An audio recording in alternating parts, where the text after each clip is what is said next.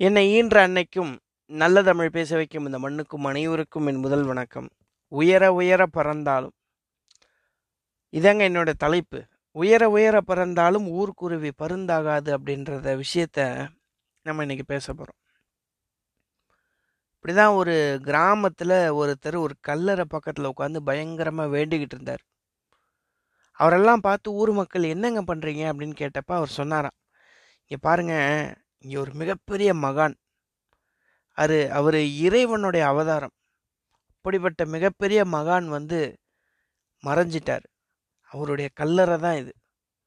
இதில் பாருங்கள் ஒரு சின்ன ஓட்டை வச்சுருக்கேன் இல்லையா? இந்த ஓட்டை வழியாக கைவிட்டு அவரை தொட்டு நீங்கள் கும்பிட்டுக்கிட்டீங்க அப்படின்னா நீங்கள் நினச்சது எல்லாமே நடக்கும் அப்படின்னு சொல்கிறார் அந்த ஊர் மக்கள் எல்லாருமே பயங்கரமாக இவரை பார்த்து வந்து கும்பிட்றாங்க. இவருக்கு நிறைய காசு கொடுக்குறாங்க பொருள் கொடுக்குறாங்க. அதை வச்சு தன்னுடைய வாழ்க்கையை பார்த்துட்டு வர்றார்.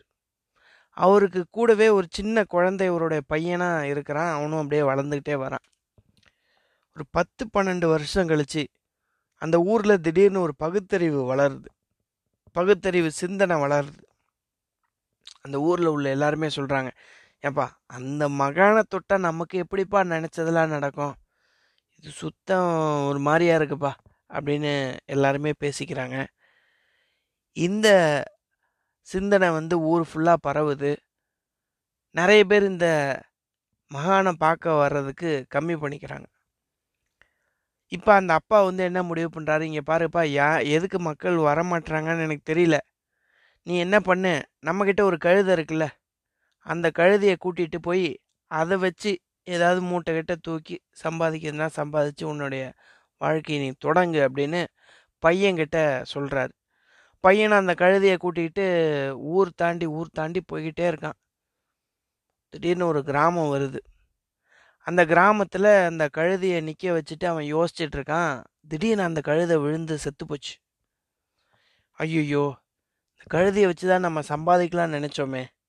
திடீர்னு இந்த கழுதை செத்து போச்சே. அப்படின்னு ஒரு கவலையில் இருக்கிறான்.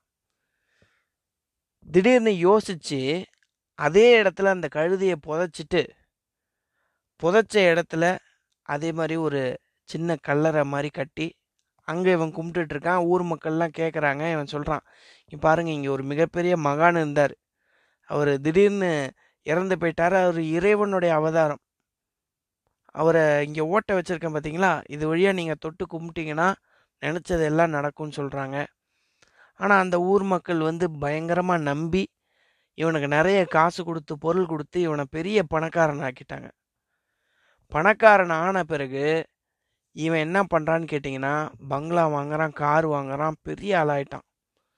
சம்பாதிச்சு முடித்த பிறகு அப்பாவை நம்மக்கிட்ட கூட்டு வந்துடணும்னு சொல்லி கார் எடுத்துகிட்டு அப்பாவை பார்க்கறதுக்காக போகிறான் அப்பா கிட்ட போய் நடந்த விஷயம் எல்லாத்தையும் சொல்கிறான் சொன்ன உடனே அந்த ஊர் மக்கள்லாம் இப்படி நம்பிட்டாங்கப்பா என்னை இப்படி பணக்காரன் ஆக்கிட்டாங்கப்பா அப்படின்னு இவன் சொல்கிறான் பாங்க அப்பா சொன்னாராம் சிரிச்சுக்கிட்டே இருந்தாராம். சிரிச்சுக்கிட்டே சொன்னாராம் அடப்போட முட்டா பையில. இங்கே இருக்கு பத்தியா?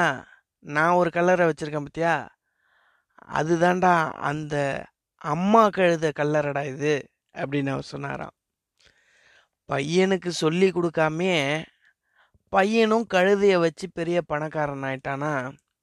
அப்போ தான் எனக்கு புரிஞ்சது. உயர உயர பறந்தாலும் ஊர்க்குருவி பருந்தாகாது அப்படின்ற விஷயம் எனக்கு அப்போ தான் புரிஞ்சுது. இதுதான் ரெண்டாயிரம் வருஷத்துக்கு முன்னாடி வள்ளுவர் சொல்கிறாரு வகுத்தான் வகுத்த வகையல்லால் கோடி தொகுத்தார்க்கும் துய்த்தல் அரிது அப்படிங்கிறாரு.